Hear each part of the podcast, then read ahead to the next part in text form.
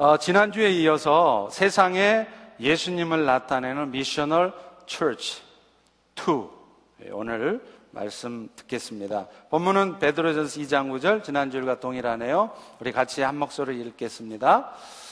그러나 너희는 택하신 족속이요 왕 같은 제사장들이요 거룩한 나라요 그의 소유가 된 백성이니 이는 너희를 어두운 데서 불러내어 그의 기이한 빛에 들어가게 하신 이의 아름다운 덕을 선포하게 하려 하심이라. 아멘. 우리 한번 같이 따라서 해 볼까요? 친근감 있게 말하자. 연약한 자를 보거든 판단 말고 중보기도부터 하자. 아멘. 지난 주일 우리는 어, 선교적 삶이 무엇인지 또 선교적 교회가 무엇인지를 살펴보았습니다. 선교적 삶이라는 것은 어, 세상 가운데 나를 통해서 예수님을 나타내는 삶이 선교적 삶입니다. 그리고요, 중요한 것은 이 선교적 삶은 꼭 목사님들이나 선교사님들처럼 하나님으로부터 특별한 부르심을 입은 사람들만이 아니라 하나님의 은혜를 입은 모든 성도들, 오늘 이 자리에 앉은 여러분 모두가 다 살아야 하는 삶이라는 것입니다. 그리고 선교적 교회라는 것은 그저 선교사 많이 파송해서 그분들 위해서 열심히 후원하는 교회가 아니라 물론 그것도 당연히 해야 되지만 사실은 보다 근본적으로요. 모든 성도들이 선교적인 삶을 삶으로 말미암아서 멀리는 아프리카에서부터 가깝게는 내가 살고 있는 내 가정에 내 직장에, 내 지역과 나라에 예수님을 나타내는 교회를 말하는 것입니다. 사실 오늘날 서구 교회들, 특별히 한인 교회들도 영적으로 점점 쇠락해져 가고 있습니다. 지난주 여러분 그래프 보셨죠? 이제 앞으로 한인 교회들은 수가 점점점 줄어들 것입니다. 그러면 이런 쇠락해져 가는 이 서구 교회들, 이 한인 교회들이 다시 회복할 수 있는 방법이 뭐냐? 근본적인 방법은 모든 교회의 성도들이 선교적인 삶을 삶으로 말미암아서 저희 교회뿐만 아니라 사실은 모든 교회가 선교적 교회들이 되는 것입니다. 그래서 우리는 지난 주일 어떤 것이 과연 선교적인 삶인가에 대해서 두 가지를 배웠죠. 그 한 가지는 칭긍감 있게 말하는 것이었습니다. 항상 칭찬의 말, 항상 긍정의 말, 항상 감사의 말을 먼저 하자는 것이죠. 우리는요, 안타깝게 우리 한국 사람들은 정서적으로 칭찬을 잘 안 해요. 아니, 못 합니다. 대신에 자꾸 잘못을 지적하고 남을 책망하는 것을 많이 해요. 그러나 우리에게 필요한 것은 이 책망 대신에 칭찬을 더 많이 하자는 거예요. 칭, 책망은 절대로 하지 말라는 말이 아닙니다. 책망보다는 칭찬이 오히려 사람들을 변화시키고 여러분의 가정, 여러분이 속한 공동체를 변화시키는데 훨씬 더 효과적이기 때문에 칭찬을 하자는 것입니다. 또요, 긍정적인 말을 하는 것입니다. 여러분, 우리 하나님은요, 말씀 하나를 가지고 세상을 창조하셨습니다. 그래서 그 하나님의 말씀에는 창조의 권세가 있어요. 그런데 중요한 것은 그 하나님의 말씀에 근거해서요, 오늘 우리가 믿음을 가지고 믿음의 말을 하면, 긍정의 말을 하면, 우리가 뱉어낸 말에 창조의 권세가 실린다는 거예요. 우리가 믿음으로 뱉어낸 말에 하나님은 책임을 지셔야 된다는 거예요. 다시 말하면, 우리가 믿음으로 뱉어낸 그 말을, 말대로 우리의 인생들이 바뀌어져 가고 사람들이 바뀌어져 간다는 겁니다. 그렇기 때문에 우리는 될 수 있는 대로 부정의 말보다는 긍정의 말을 해야 되는 거예요. 또요, 감사의 말을 하는 것입니다. 하나님은 오늘 우리 인생에 우리 눈에 보이기에 어떤 좋지 않은 상황조차도 결국에는 그 잘못된 상황을 통해서 우리를 향한 하나님의 선한 뜻을 이루시는 분이세요. 그렇기 때문에 오늘 우리 성도들은 어떤 상황에서도 사실은 항상 감사할 수 있고요. 또 감사해야 합니다. 그리고 그렇게 감사할 때 비로소 이런 힘든 상황, 이런 어려운 상황을 왜 하나님이 우리에게 주셨는지 그 하나님의 뜻을 알 수가 있고 그래서 그런 어렵고 힘든 상황 속에서도 우리가 흔들림 없이 믿음으로 나갈 수 있게 되는 것입니다. 두 번째가 뭐였습니까? 또 하나는요, 어떤 사람이 우리에게 상처 주는 말을 할 때, 그런 때 있잖아요? 또 나를 굉장히 힘들게 하는 그런 연약한 사람들을 볼 때 우리는 습관적으로 그 연약한 자를 위해서 먼저 중보기도부터 하자는 것입니다. 여러분 이것이 바로 선교적인 삶이에요. 그런데 안타깝게도 우리에게는 타락한 본성이 있어서요. 나도 모르게 그런 연약한 자를 마음속으로 판단을 합니다. 말로는 안 해도 마음속으로는 미워하고 판단을 하게 돼 있어요.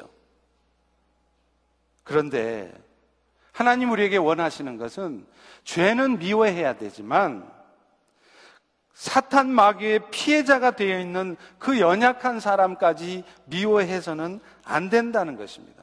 오히려 어떤 의미에서는 그런 연약한 말, 또 연약한 행동을 하는 그 사람도 어떤 의미에서는 사탄 마귀의 피해자이기도 한 사람이에요. 그렇다면 우리는 그런 상황이 되었을 때 먼저 마음속으로 판단하기보다는 그 사람을 위해서, 그 연약한 사람을 위해서 중보하는 자리에 들어가야 된다는 거예요.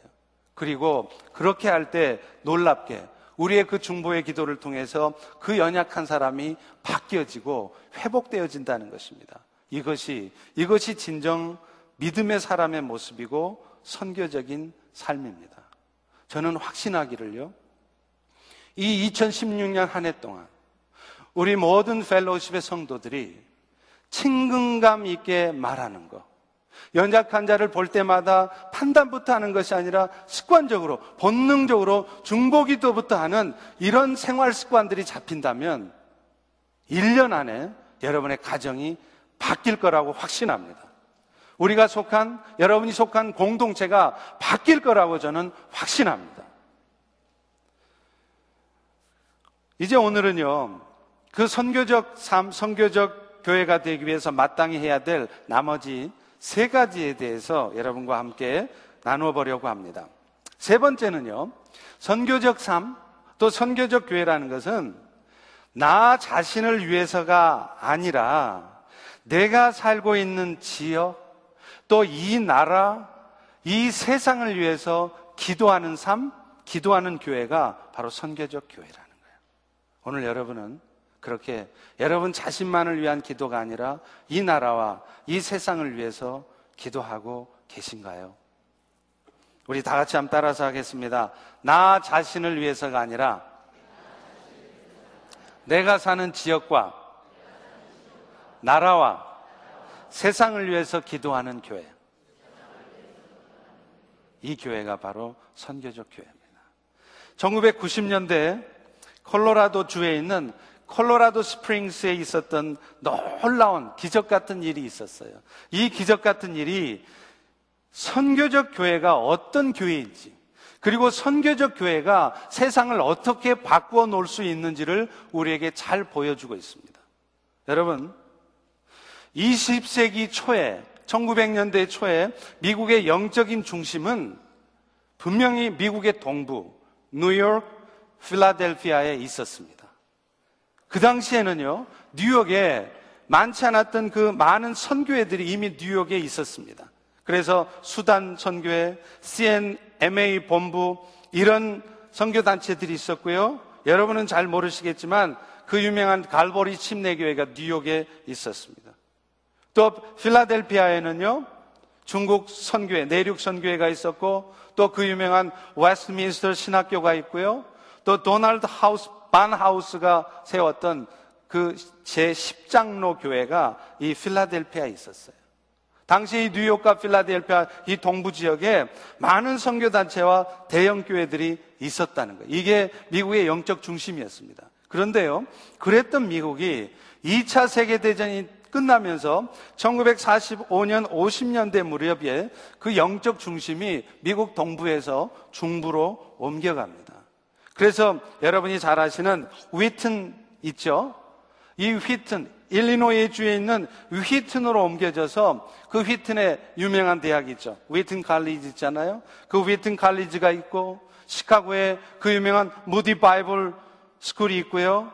또 전도센터, 빌리 그레엄 센터가 바로 이 시카고에 있어요.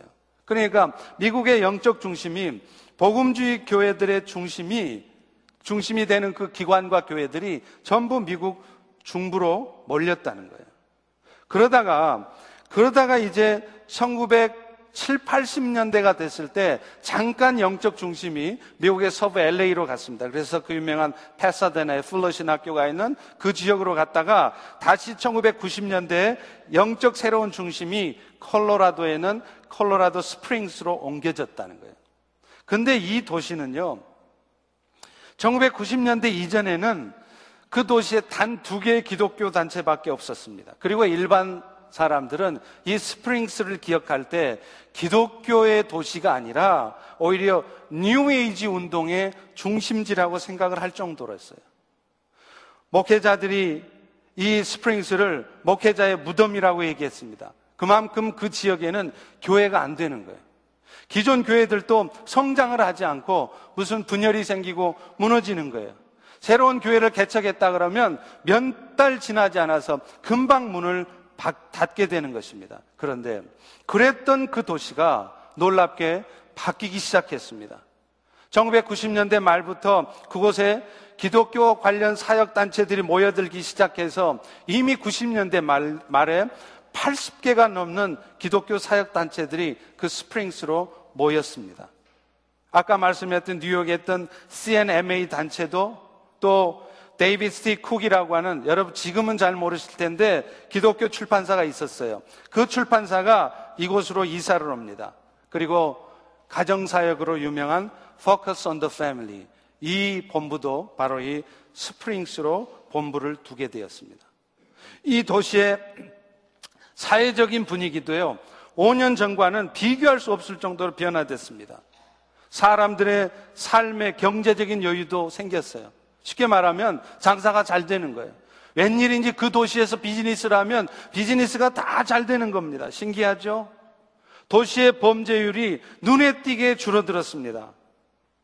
이런 놀라운 변화를 감지했던 워싱턴 포스트가 그 당시에 신문 기사를 썼습니다. 기사 제목이 이겁니다. 콜로라도 스프링스에서는 기독교 단체들이 그 도시의 주도권을 갖고 있다.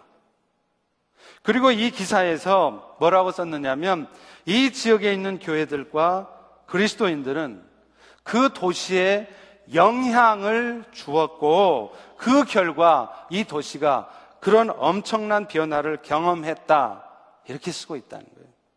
여러분, 이런 놀라운 변화들이 왜 생겼을까요? 콜로라도 스프링스 시장이 똑똑한 사람이 시장이 돼서요? 아니었습니다. 그 이유는 바로 그곳에 있는 New Life Church, 새생명 교회와 그 교회를 개척하신 테드 해가드 목사님 때문이었습니다.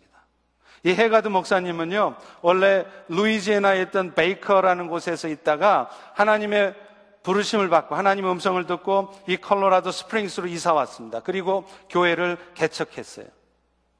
개척만 했다 하면 곧 문을 닫게 되던 그 지역에서 놀라운 부흥을 이룹니다.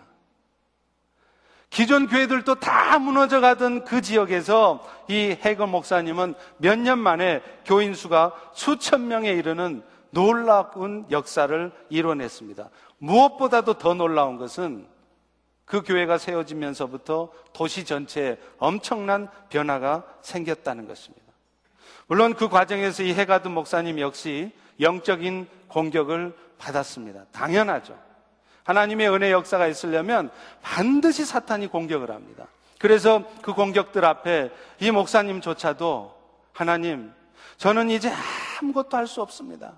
이런 고백을 할 수밖에 없는 그런 절망적인 상태까지 가기도 했어요. 그런데 그때, 그때 하나님께서는 이 목사님에게 말씀하셨습니다. 스스로 자기 힘으로 뭔가를 할 수 있다고 생각하는 세상 사람들을 부끄럽게 하기 위해서 내가, 내가 너를 통해서 일할 것이다.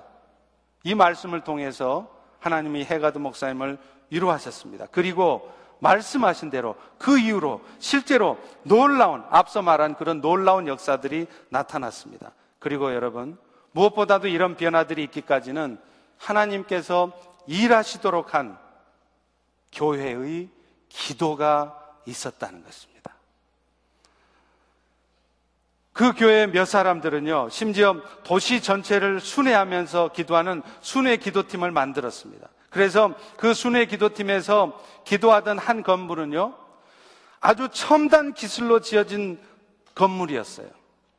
그런데 그 순회 기도팀이 그 건물을 위해서 기도하면서 하나님, 이 건물이 하나님 나라를 위해서 정말 합당한 사람에게 팔리게 해 주십시오. 그렇게 기도를 했어요.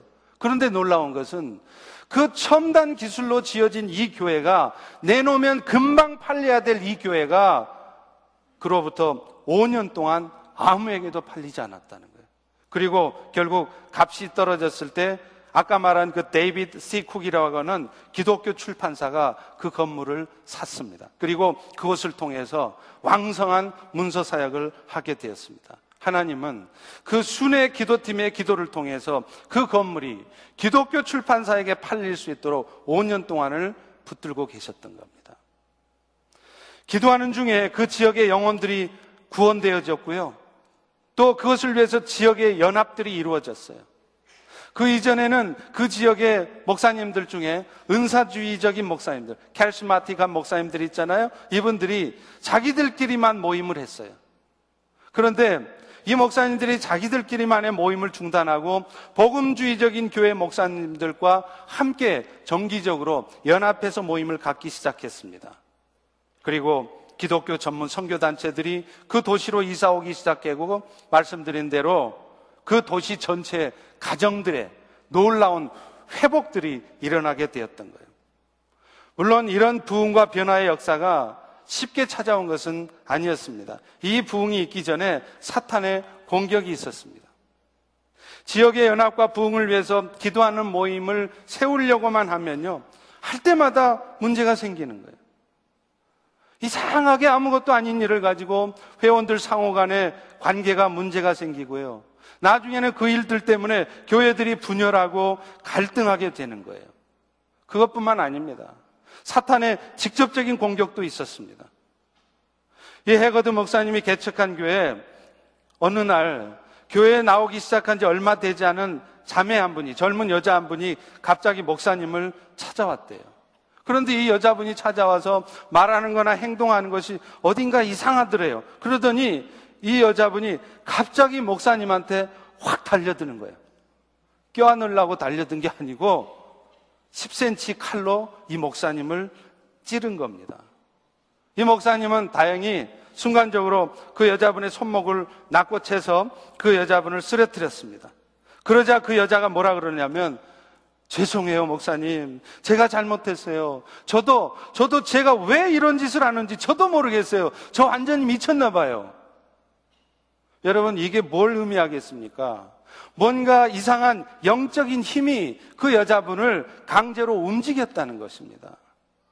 영적인 공격이 있다는 것을 의미하는 것이죠. 사랑하는 성도 여러분. 교회의 존재 목적은 교회가 있는 그곳에 그리스도의 생명이 전해지도록 하는 것입니다. 그리고 그것을 위해서 교회가 할 수 있는, 그리고 어쩌면 가장 먼저 해야 될 일은 그 땅을 위해서 기도함으로 하나님의 나라가 그 땅에 실제적으로 확장되게 해야 되는 것입니다. 교회가 세상에 예수님을 나타내는 선교적 교회가 되기 위해서 가장 먼저 할 일도 교회가 그 지역과 그 나라와 그 세상을 위해서 기도하는 것입니다. 그러면 그 기도 때문에 놀랍게 그 지역이 변화됩니다. 그 지역의 가정들이 회복됩니다. 경제적인 부흥까지 맛볼 수 있습니다. 무엇보다도 그 기도를 통해 그 땅에 하나님의 나라가 확장되는 거예요. 그러나 그 과정에서 반드시 사탄의 방해 공작도 있다는 것을 알아야 됩니다. 그리고 그것을 이겨내기 위한 방법도 별 수 없습니다. 기도하는 것 뿐입니다. 지금 저희 교회도 중보기도 팀이 있습니다. 그런 의미에서 저는 더 많은 성도님들이 중보기도 팀에서 함께 더 기도해야 된다고 생각합니다. 저는 개인적으로 저희 교회 안에 많은 사역들이 있지만요. 그 모든 사역들 중에 다 중요하죠. 찬양팀도 중요하고요. 안내팀도 방송팀도 다 중요합니다. 그러나 영적인 의미에서 우리 교회 사역 중에 가장 중요한 사역을 말하라 하면 저는 주저없이 중보기도 사역이라고 말할 것입니다. 왜냐하면 나라와 세상과 민족을 위해서 이 지역을 위해서 기도할 때 그 기도가 그 교회를 바꾸고 그 지역을 바꾸고 세상을 바꾸기 때문에 그렇습니다. 이것이 바로 선교적 교회의 출발이기 때문에 그렇습니다. 네 번째로요. 선교적 교회라는 것은 뭐냐면 결국은 하나님이 우리에게 주신 축복들을 가지고 세상을 섬기는 것. 이것이 선교적 삶이고 선교적 교회예요. 오늘 여러분은 그렇게 살고 계신가요? 우리 다 같이 한번 따라서 하겠습니다. 하나님 주신 축복들로 세상을 섬기는 것. 세상을 섬기는 교회. 이게 바로 선교적 교회라는 거예요.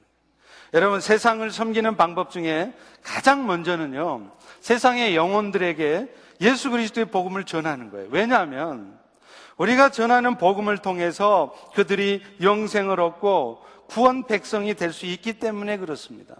여러분, 우리가 아무리 물질을 가지고 그저 세상 사람들을 도와도요, 그것은 그들로 하여금 이 세상에 사는 동안에만 잠깐 행복하게 하는 것이에요. 그러나 우리들의 섬김을 통해서 우리가 전하는 복음을 통해서 그들이 영원 구원에 이르게만 할 수 있다면 그것은 그 세상 사람들의 우리가 가장 큰 선물을 주는 것이 되는 것입니다. 캐나다의 토론토에 유명한 교회가 있어요. People's Church라는 교회입니다. 세계적으로 영적인 영향을 끼치신 오스왈드 스미스 목사님이 목, 목회하시는 교회예요. 저도 그분을 굉장히 존중하고 존경하고 따르고 싶은 목사님이세요. 근데 이분이 이런 말씀을 하십니다. 물에 빠진 아이를 위해서는 안타까운 마음을 가지고 보면서 왜 우리는 영원한 멸망을 향해 지옥을 향해 가는 영혼들을 위해서는 그렇지 못한가? 이렇게 우리에게 질문을 던지고 있다는 거예요. 여러분, 어떤 아이가 우물에 빠지려고 한다면 여러분 가만히 있겠습니까? 죽어가는 아이들의 영혼을 보면 여러분 얼마나 마음 아프고 안타깝습니까? 그런데 그냥 육신의 죽음이 아니라 영원한 죽음 가운데 빠져들고 있는 세상의 사람들을 향해서 우리는 너무 무덤덤하다는 거예요. 미국의 어느 보수 교단의 통계를 보니까요. 그 교단 성도들의 95%의 신자들이 1년 동안 전도를 단 한 명에게도 안 한다는 것입니다. 이게 오늘날 미국 교회 현실입니다. 우리는 복음 전하는 일에 대해서 한 가지 편견이 있습니다. 전도는 은사를 받은 사람이 하는 것이라고 생각한다는 것이죠. 물론 복음 전하는데 특별한 은사를 가진 사람이 있는 것 사실입니다. 저희 교회만 봐도 뭐 전도부 팀들이나 이런 분들 보면 정말 은사가 있으세요. 특별하시더라고요. 그런데 그렇다고 해서 전도는 꼭 은사를 받은 사람만 해야 되는 것이라고 생각해서는 안 된다는 거예요. 오늘 우리가 하나님의 사랑을 많이 받았다면 그리고 그 사랑이 얼마나 축복되고 얼마나 엄청난 것인가를 잘 아는 사람이라면요.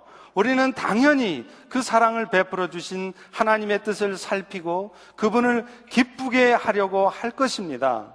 그런데 여러분, 우리에게 그 사랑을 준 하나님이 가장 기뻐하시는 것이 뭐냐? 세상의 사람들이 구원을 얻는 거라는 거예요. 디모데전서 2장 4절에 보면 하나님은 모든 사람이 구원을 받으며 진리를 아는 데 이르기를 원하노라. 그런데 여러분, 사람들이 구원을 얻으려면 믿음이 생겨야 되죠? 그런데 그 믿음이 생기려면 그리스도에 대한 말씀을 들어야 돼요. 그런데 그 그리스도에 대한 말씀을 들으려면 누군가는 전해야 한다는 것입니다. 오늘 우리가 그 그리스도의 복음을 전하지 않으면 어느 누구도 예수 그리스도의 복음을 듣지 못하고 그들은 믿음을 갖지 못할 것이며 그들은 구원받지 못할 거라는 거예요. 그래서 로마서 10장 13절과 14절에도 이렇게 말합니다. 누구든지 주의 이름을 부르는 자는 구원을 받으리라. 그런데 그들이 믿지 않는 주님을 어찌 부를 것이요? 듣지도 못한 주님을 어찌 믿을 것이요? 전파하는 사람이 없이 어찌 주님에 대해서 들을 것이요? 이렇게 말씀해요. 어느 젊은 재수가요, 사형 선고를 받고서 형 집행날이 되어서 교수대 앞에 섰습니다. 마지막 할 말이 없느냐고 물으니까 그 젊은 사형수가 이렇게 말해요. 이거 실제로 있었던 얘기입니다. 오늘 나는 죽을 죄를 지은, 지은, 지은 사람이고 그래서 죽게 되었습니다. 그러나 나는 다행히도 감옥에 들어와서 예수 그리스도를 알게 되었고 그분을 영접하게 되었습니다. 그래서 나의 죄가 예수님의 십자가의 공로로 이미 용서되어졌고 그래서 나는 지금 비록 죽지만 나는 오늘 천국에 가게 됨을 믿습니다.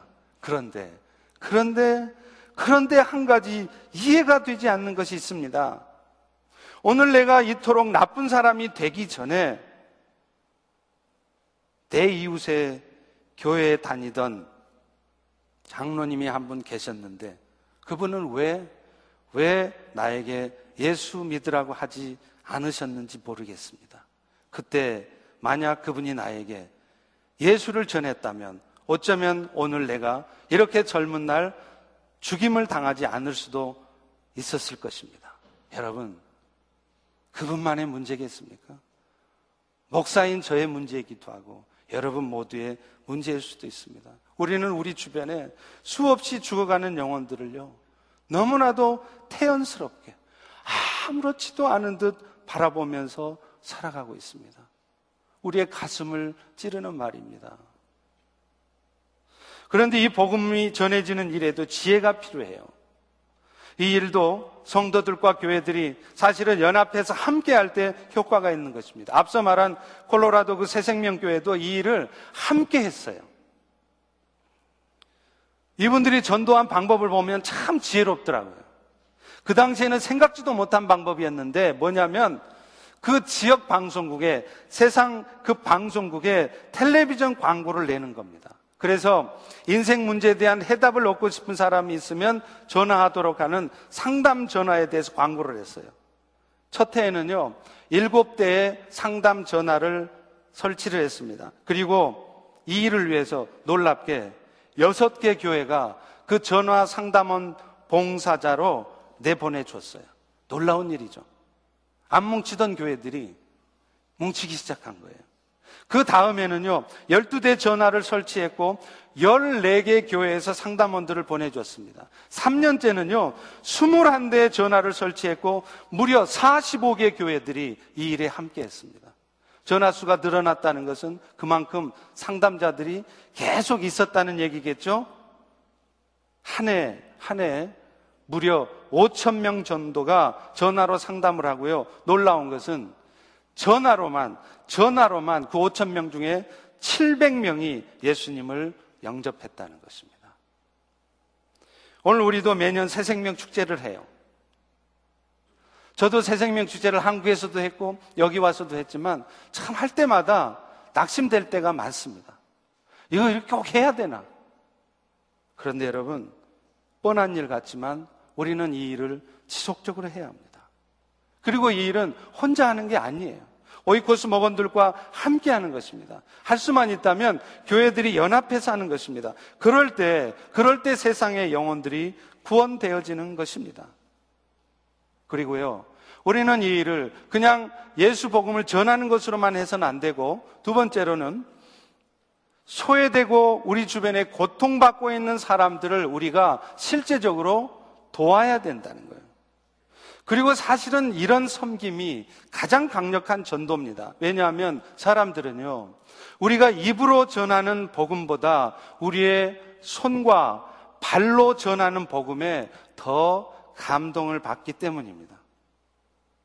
구약에서 나타나는 하나님도요, 고아와 과부나 나그네처럼 어려움에 처한 사람들을 불쌍히 여기시고 그들을 돌보시는 하나님으로 표현되어 있습니다. 우리에게 그런 자들을 도우라고 명령하고 계세요. 신명기 10장 18절과 19절을 보면요. 하나님은 고아와 과부를 위하여 정의를 행하시며 나그네를 사랑하여 그에게 떡과 옷을 주시나니 너희도 나그네를 사랑하라. 근데 여러분 여기서 말하는 나그네는 우리가 생각하는 것처럼 여행 다니는 여행객이 아니에요. 그 땅에 도저히 합법적으로 살 수 없는 불쌍한 유랑민들이나 도피자들을 의미하는 것입니다. 불법 체류자들을 의미하는 것이에요. 그런데 하나님께서는 이렇게 하나님 의지할 곳이 없는 고아나 과부, 그리고 심지어는 이런 불법적인 도피자까지도 돌보라는 거예요. 또 구약 성경에 보면 토지에 대한 안식년 제도가 있는 것을 알 수 있습니다. 그런데 하나님이 이 토지에 대한 안식년 제도를 두신 중요한 이유도 사실은 가난한 자들을 도우려고 이 제도를 두셨다는 거예요. 매 7년째가 되면 이스라엘 백성들은 밭을 경작해서는 안 됩니다. 내버려 둬야 돼요. 그러면 그 밭에 자연적으로 곡식이 이렇게 자라게 되겠죠? 그러면 그것을 거두면 안 돼요. 그 자연적으로 자란 곡식의 열매들은 가난한 자, 의지할 곳 없는 자들이 먹게 해야 됐습니다. 그런데 불행하게도 안타깝게도 이스라엘 백성들은 이 하나님의 말씀을 따라 살지 않았고요. 무려 490년 동안 안식년 제도를 지키지를 못했습니다. 그 결과 어떤 일이 벌어졌습니까? 이스라엘 백성들은 바벨론에 의해서 멸망을 당하고 이스라엘 백성들이 바벨론의 포로로 잡혀가요. 그런데 그 포로로 잡혀간 시간이 70년입니다. 여러분 잘 생각해 보십시오. 490년 동안 안식년을 몇 번 지내야 되죠? 70번을 지내야 되죠. 이스라엘 백성들은 70번의 안식년을 지내지 않아서 하나님은 이스라엘 백성들에게 강제적으로 70번의 안식년을 지내게 하신 거예요. 이스라엘 땅의 밭을 70년 동안 경작하지 못하게 하신 것입니다. 철저하신 하나님이십니다. 구약에서 하나님께서 이스라엘 백성들에게 명령하신 그 구제의 절정은요, 신명기 15장 11절에 나와요. 땅에는 언제든지 가난한 자가 그치지 않겠으므로 내가 너희에게 명령하니 너희는 반드시 네 땅 안에 너의 형제 중에 곤란 자나 궁핍한 자가 있으면 너의 손을 펼지니라. 하나님이 우리 주변에 우리의 도움이 필요한 사람들이 있는 것은 여러분 당연한 것입니다. 지금 여러분이 재수의 원부터 가지고 왜 나만 이렇게 나를 귀찮게 하고 나를 힘들게 하는 사람이 붙어 있어? 그렇게 말할 일이 아니라는 거예요. 누구나 다 그런 사람이 다 옆에 붙어 있습니다. 사촌 이내 한번 보십시오. 다 있습니다. 왜 하나님이 그런 사람들을 붙여주시겠습니까? 그 일을 통해 하나님이 하실 일이 있다는 거예요. 그리고 알고 보면 그 일이 내가 손해보고 내가 재수없는 일이 아니라 사실은 하나님의 또 다른 축복을 받는 축복의 통로가 되는 거라는 거예요. 신명기 15장 10절에 보면 분명히 이런 말씀이 있습니다. 니는 반드시 그 도움이 필요한 사람에게 줄 것이고 줄 때는 아까운 마음도 갖지 말아라. 왜냐? 이로 말미암아 너의 하나님께서 네가 하는 모든 비즈니스와 네 손이 닿는 모든 일에 내가 나 여호와가 복을 줄 것이라 이렇게 얘기하고 있다는 거예요. 하나님은 내 것을 가지고 남을 섬기고 어렵고 힘든 가운데 있는 사람들을 돕는 자들에게는 더 많은 것으로 축복하신다는 거예요. 바꿔 말하면요. 오늘도 내 비즈니스에 축복이 없다면 어쩌면 꼭 그렇진 않겠지만 어쩌면 내가 움켜쥐고 있기 때문에 그럴 수 있는 것입니다. 실제로 교회 역사에서도요, 교회는 아픔에 처한 자들을 돕는 일을 가장 중요한 일로 알고 그 일을 해왔습니다. 여러분 잘 아시죠? 초대교회 대표적 교회가 어딥니까? 안디옥 교회 아니에요? 예루살렘 교회도 마찬가지고 안디옥 교회도 마찬가지였습니다. 안디옥 교회는요. 예루살렘 교회에 흉년이 들었다는 소식을 듣고 그 예루살렘 성도들을 위해서 교인들이 힘을 모아서 헌금을 보냈습니다. 그런데 여러분 사실은요. 그때 그 안디옥 교회가 아주 풍성한 상황이었느냐? 아니었습니다. 그 안디옥 교회가 있는 지역 역시도 흉년이 들었어요. 왜냐하면 성경에 보면 그 당시에 예루살렘만 흉년이 있는 것이 아니라 천하에 흉년이 들었다고 분명히 쓰고 있습니다. 다시 말하면 그 돈을 모아 보낸 안디옥 교회 역시도 풍성한 상황이 아니었다는 것이죠. 그리고 더 놀라운 것은요, 그 안디옥 교회는 개척한 지 40년, 50년 된 안정된 교회가 아니라 개척한 지 1년 된 상황에서 예루살렘 교회에 돈을 보냈습니다. 그리고 지금 그 안디옥 교회 교인들의 구성은 어떤 사람들이냐? 예수 믿는 일로 핍박받다가 흩어져서 이제 외국에서 나그네 생활을 하는 서러운 삶을 살고 있는 사람들이었어요. 그런데도 그들은 그 일을 한 것입니다. 그 일을 하기에 충분한 여건이 되고 오늘 우리가 그것을 할 수 있는 상황이 되기 때문에 이런 것을 해야 되는 것이 아닌 것입니다. 고린도후서 8장 2절 3절에 보면 마케도니아 교인들에 대해서 이렇게 쓰고 있습니다. 그들은 환란의 많은 시련과 극심한 가난 가운데에서도 넘치는 기쁨으로 풍성한 연보를 넘치도록 했대요. 그리고 그 일은 힘대로 할 뿐 아니라 힘 닿는 대로만 하는 게 아니라 힘에 지나도록 분에 지나치도록 그것도 억지로 한 게 아니라 자원해서 했다는 것입니다. 교회가 세상을 섬기는 일을 소홀하게 해야 될 때요. 여러분 교회는 반드시 타락합니다. 교회의 타락뿐만 아니라 그 시대 전체를, 그 나라 전체를 어둡게 만들어요. 실제로 교회 역사가 그것을 증명합니다. 여러분, 기독교는 AD 4세기 이후가 되면 국교가 돼요. 기독교가 로마 제국이 국교가 됩니다. 그러면 국교가 되면 교회는 더 왕성해지고 더 많은 일들을 해야 되잖아요. 그런데 국교가 되면서 교회는 점점 타락하기 시작했습니다. 중세시대는요, 국가 재산의, 나라 재산의 70 내지 80%가 다 전부 교회 재산이었어요. 교회가 얼마나 돈을 긁어 모았으면 이런 일이 생겼겠습니까? 그런데도 그들은 가난한 자들을 외면했습니다. 그 재산들을 가지고 치장하는 데 애를 썼어요. 여러분 유럽 여행 가시면 알죠? 시스틴 성당, 성 베드로 성당. 그 화려한 성당을 짓다가 나라가 망했습니다. 프랑크 왕국이 망했습니다. 그 성당 온통 금덩어리로 치장돼 있잖아요. 교회가 주는 것을 잊어버리고 교회가 해야 할 본연의 일을 소홀히 하고 있을 때 그 교회 자체뿐 아니라 그 시대 전체가 그 나라 전체가 어둠에 빠진다는 것을 역사는 우리에게 교훈하고 있어요. 그 당시에 성직자들은 모이면 뭐 가지고 싸웠느냐? 자기들이 입은 가운의 모습 가지고 짝대기가 하나인지 둘인지 그게 그것 가지고 싸우는 거예요.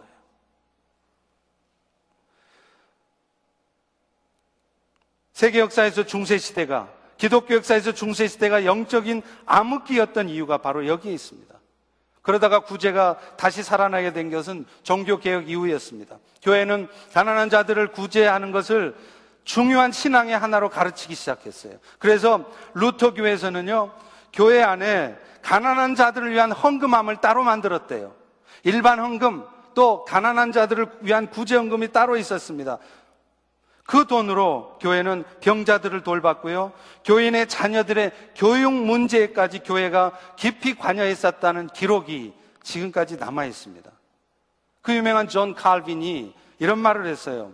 구제는 하나님께 예배하는 것이다. 예배가 딴 게 아니라는 거예요. 세상을 섬기고 어려움에 처한 사람들을 돕는 것이 그게 예배라는 겁니다. 그 칼빈주의를 그대로 계승했던 사람들이 누군지 아세요? 퓨리탄이에요. 청교도인들입니다. 그들은 그런 칼빈주의를 계승해서 검소하게 살았습니다. 사치하지 않았어요. 그리고 그것들을 가지고 어려운 사람들을 돕는 구제를 실천한 사람들이었습니다. 그리고 그 사람들이 바로 누군지 아세요? 오늘날 미국을 세운 사람들이에요. 그래서 미국이 300년, 400년 동안 이렇게 하나님의 축복을 누린 이유가 뭐냐? 그 청교도인들이 검소하고 절제된 삶을 가지고 세상 사람들을 돕는 일에 힘썼기에 오늘날 미국은 이렇게 부흥하고 부유한 나라가 된 것입니다. 그런데 이제 이 미국은 더 이상, 더 이상 부유한 나라가 되지 않을 것입니다. 마태복음 25장 40절에 보면 예수님은 이런 말씀을 하세요.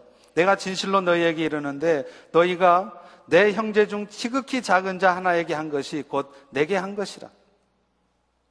우리 주변에 참으로 보잘 것 없어 보이는 작은 자 하나에게 작은 도움의 손길이라도 여러분이 베푸시면 그게 주님은 주님 당신한테 하신 것으로 간주하신다는 거예요.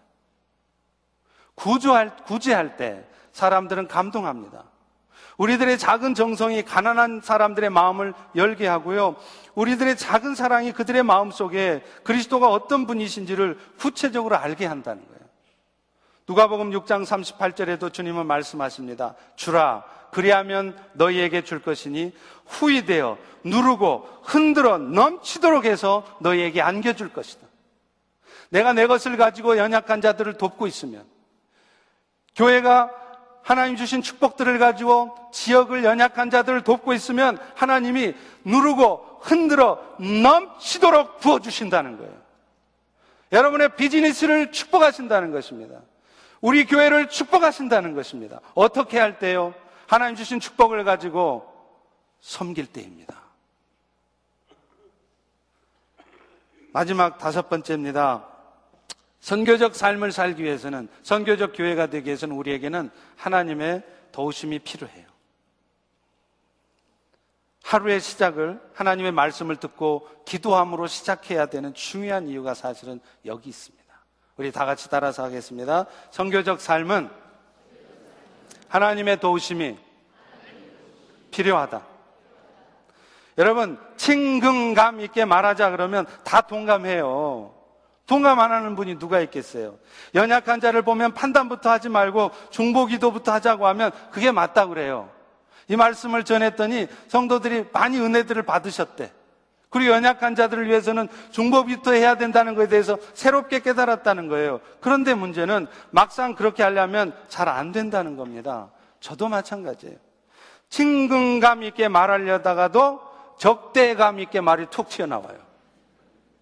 그게 우리 현실이잖아요.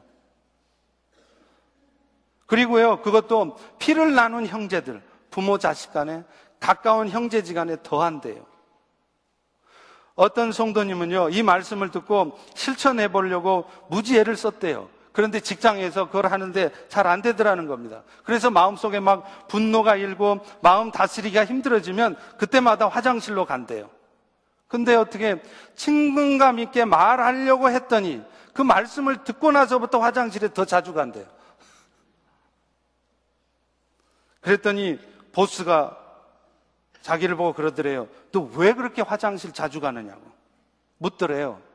지 때문에 그런지는 모르고. 저는 그 얘기를 듣고요. 그 형제가 참 자랑스러웠어요. 그래도 그 말씀을 겸손하게 받으면서 그 말씀대로 살려고 하는 그 태도를 하나님이 얼마나 기뻐하실까.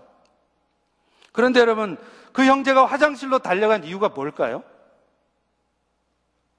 그 좁은 화장실에서 변 냄새를 맡으면서 뭐 하고 있었을까요? 내 힘으로 안 된다는 것을 확인했기 때문에 그런 것입니다. 아무리 머리로는 그렇게 하고 싶어도 안 되는 자기 자신을 발견하면서 하나님의 도우심을 구하기 위해서 간 거예요. 여러분, 이스라엘의 왕들에게 하나님께서 명령하신 것이 기록되어 있어요. 신명기 17장 16, 17절에 보면 하나님이 왕들한테 병말을 많이 두지 말래. 병사들 말 많이 주지 말고 아내도 많이 두지 말고 은금을 많이 쌓아두지 말래요. 왜 그럴까요? 그렇게 되면 반드시 타락하니까 그렇습니다. 인간이 다 똑같습니다. 그런데 솔로몬 왕은 어떻게 됐습니까? 처음 왕 됐을 때는 아주 지혜로운 왕으로 하나님 축복 많이 받았죠? 그 받은 축복 가지고 정말로 병마를 많이 두고 아내 많이 두고 그 아내가 처첩 핏빈까지 천명이었어요. 할렐루야. 은금을 많이 뒀어요. 결국 자신도 모르는 사이에 그 아내들 때문에 솔로몬이 왕이 앞장서서 우상숭배를 합니다. 여러분 이런 일이 왜 생깁니까? 그래서 하나님은 그래서 왕들에게 이 명령을 내리시고 또 하나의 명령을 내리세요. 그게 신명기 17장 18절에서 20절에 나옵니다. 왕 위에 왕들이 오르거든 이 율법서의 등사본을 평생 자기 옆에 두고 읽게 만들고 그래서 이 율법의 모든 규례를 지켜 행하게 하라. 그러면 그 왕의 마음이 교만해지지 않을 것이고 이 명령에서 떠나 좌로나 우로나 치우치지 않을 것이다. 여러분 이 말이 무슨 말이에요? 우리의 타락한 봉성은 우리 힘으로 이겨낼 수가 없다는 거예요. 아무리 친근감 있게 말하려고 해도 나도 모르게 적대감 있게 말이 나온다는 거예요. 하나님의 말씀을 가까이 하지 않으면요. 하나님 앞에 겸손하게 무릎 꿇지 않으면요.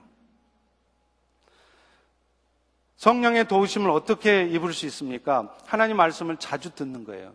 로마서 10장 17절의 말씀처럼 믿음은 들음에서 나고 들음은 그리스도의 말씀으로 말미암는다 그러잖아요. 자꾸 말씀을 들을 때 나도 모르게 믿음이 생겨서 이런 선교적 삶을 살게 된단 말이에요. 반대로 말씀을 안 들으면은요, 죽었다 깨나도 안 돼요. 여러분이 아무리 교회를 20년, 30년을 다녔어도 오늘 여러분이 말씀을 가까이 하고 있지 않으면 믿음이 자라질 않습니다. 분명히 하나님의 은혜로 주신 믿음은 있습니다. 그런데 그 믿음이 up and down.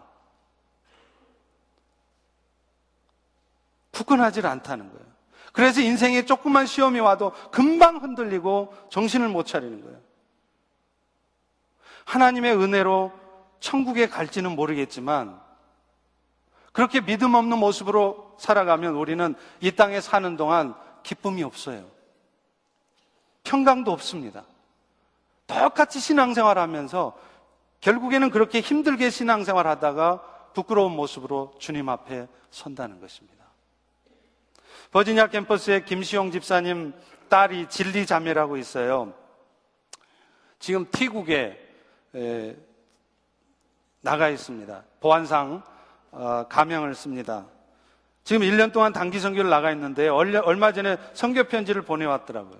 이제 20살 나이에 선교지에 1년 나가 있는 것도 참 대견한데 그 자매가 저한테 써온 그 편지를 보고 제가 얼마나 감동을 받았는지 몰라요. 이슬람 나라에서 매일 나가서 전도를 하려니까 시간이 갈수록 마음에 두려운 마음이 들더래요. 이해가 되시죠? 저도 그랬을 것 같아요. 더군다나 처음에는 안 그러더니 점점 팀원들끼리도 한 마음이 안 되고 자꾸 불편한 마음 생기고 싸우게 되더라는 거예요. 현지인 형제들마저도 점점 잘 만나주지도 않으니까 이제는 정말 낙심되고 이거 계속해야 되나? 당연히 예상되는 일이죠. 슬럼프에 빠졌습니다. 모든 팀원들이 다 슬럼프에 빠졌어요. 근데 그때 그들이 할 수 있는 일이 무엇이었느냐? 기도하는 수밖에 없더라는 거예요. 열심히 기도하다 보니까 하나님께서 팀원 모두에게 놀랍게도 동일한 말씀을 주셨대요. 에베소서 2장 8절에 다 아시잖아요. 너희는 그 은혜로 믿음으로 말미암아 구원을 얻었으니 너희에게 난 것이 아니라 하나님의 선물이야. 바로 은혜입니다. Grace. God's grace. 팀원들과 현지인들을 진심으로 사랑하는 것이 정말 쉽지 않다는 것을 확인하게 된 진리 자매는 그 하나님의 말씀을 통해서 하나님의 은혜라는 것에서 비로소 깊이 생각하게 되었습니다. 그리고 그 자신 역시도 하나님 없이는 소망이 없고 천박한 존재일 뿐이라는 것을 깊이 깨닫게 되더라는 거예요. 그 은혜를 묵상하면서 팀원들 모두가 십자가 앞에 자신들을 겸손하게 다 내려놓게 되었다는 것입니다. 여러분, 이 이야기가 불과 스무 살 먹은 젊은 자매가 하는 얘기예요. 제가 이 편지를 읽으면서 참으로 감동받았고요. 너무나 부끄러웠습니다. 진리자매와 이 팀원들을 위해서 기도하는데요. 눈물이 막 나더라. 제 자신이 너무나 부끄러웠습니다. 그렇다. 우리들은 순간순간 하나님의 은혜를 잊고 산다. 여러분, 우리 모두가 그렇지 않습니까? 우리가 뭐 얼마나 잘났습니까? 뭐 우리가 얼마나 똑바로 인생을 삽니까? 하나님의 은혜가 아니면 우리는 다 아무것도 아닙니다. 내세울 것 아무것도 없는 사람들입니다. 그런데 그 은혜가 사라질 때 오늘 우리 마음은 불편하고 우리의 마음은 어두워지고 세상을 섬기는 마음은 사라지는 것이에요. 그런데 여러분 이 진리자매의 그 겸손한 마음이 어디에서 생겼을까요? 가만히 있는데 갑자기 겸손한 마음이 확 생겼을까요? 아닙니다. 결국 그 인생의 문제 앞에서 하나님 앞에 나아가서 무릎 꿇을 때 하나님의 말씀을 통해 주신 마음이었어요. 오늘 우리에게도 마찬가지입니다. 결국 우리가 하나님이 기뻐하시는 선교적 삶을 살고 펠로시 교회가 하나님의 뜻을 이루는 선교적 교회가 되기 위해서는 우리 모두는 날마다 하나님 앞에 무릎 꿇어야 돼요. 말씀 앞에 나가야 됩니다. 가장 좋기는요. 하루의 시작을 하나님의 말씀을 듣고 기도함으로 시작하는 것입니다. 여러분 꼭 예배당에 안 나오셔도 돼요. 집에서라도 얼마든지 하실 수 있어요. 새벽 5시 반이면 인터넷으로 새벽 예배가 중계가 됩니다. 출근하셔야 되면 스마트폰으로도 중계가 돼요. 출근하면서 driving 하시면서 여러분 말씀 듣고 그 말씀 듣고 눈물로 기도해 보십시오. 하루의 시작을 하나님의 음성을 들으면서 나의 연약함을 하나님 앞에 고백하면서 회개하면서 하나님의 도우심을 구하면서 하루를 시작한다면 그 하루가 얼마나 복된 하루가 되겠습니까? 그런 삶을 매일매일 사는 성도들이 우리 펠로시 교회 성도들이 된다면 그 성도들의 가정이 회복되지 않겠습니까? 우리 펠로시 교회가 더 큰 하나님의 축복 가운데 있게 되지 않겠습니까? 우리가 머물러 있는 이 땅이, 이 워싱턴 area가 하나님의 나라로 아까 콜로라도의 스프링스 같은 그런 역사가 있지 않게 되겠습니까? 시간 나면 하자는 생각은요, 1년이 가도 평생이 가도 못합니다. 그러나 이 일이 정말 내 삶에 가장 중요한 일이라는 생각을 하면 우리는 어떻게 해서라도 시간을 내잖아요. 내 삶의 여건을 탓할 것만이 아니라는 것이죠. 물론 어쩔 수 없는 상황도 있을 것입니다. 그러나 지금도 그렇게 사시는 분들이 다른 분들만큼 바쁘지 않아서 그럴까요? 그분들은 관광에서만 그럴까요? 아니라고 생각합니다. 이 일이 참으로 중요하다고 생각하기 때문입니다. 사랑하는 성도 여러분, 오늘 우리도 선교적인 삶으로, 선교적 교회로 살아가고자 할 때 우리는 하나님의 역사를 경험하게 될 것입니다. 여러분의 신앙생활이 점점 더 재밌어질 거예요. 어디서 오는지 모를 기쁨이, 세상이 주는 것 같지 않은 평강이 여러분의 마음을 사로잡을 것입니다. 여러분, 저와 함께, 우리 모두 함께 이런 한 해를 주님 앞에 보내보시지 않으시겠습니까? 우리 다 일어나시죠. 우리 일어나셔서 우리 이런 회개와 결단의 기도를 우리 찬양하고 같이 드리겠습니다. 우리에겐 소원이 하나 있나요? 우리에겐 소원이 하나 있네 주님 다시 오실 그날까지 우리 가슴에 새긴 주의 십자가 사랑 나의 교회를 사랑해 하네. 주의 교회를 향한 우리 마음 희생과 포기와 가난과 고난 아무며 죽음조차 우릴 막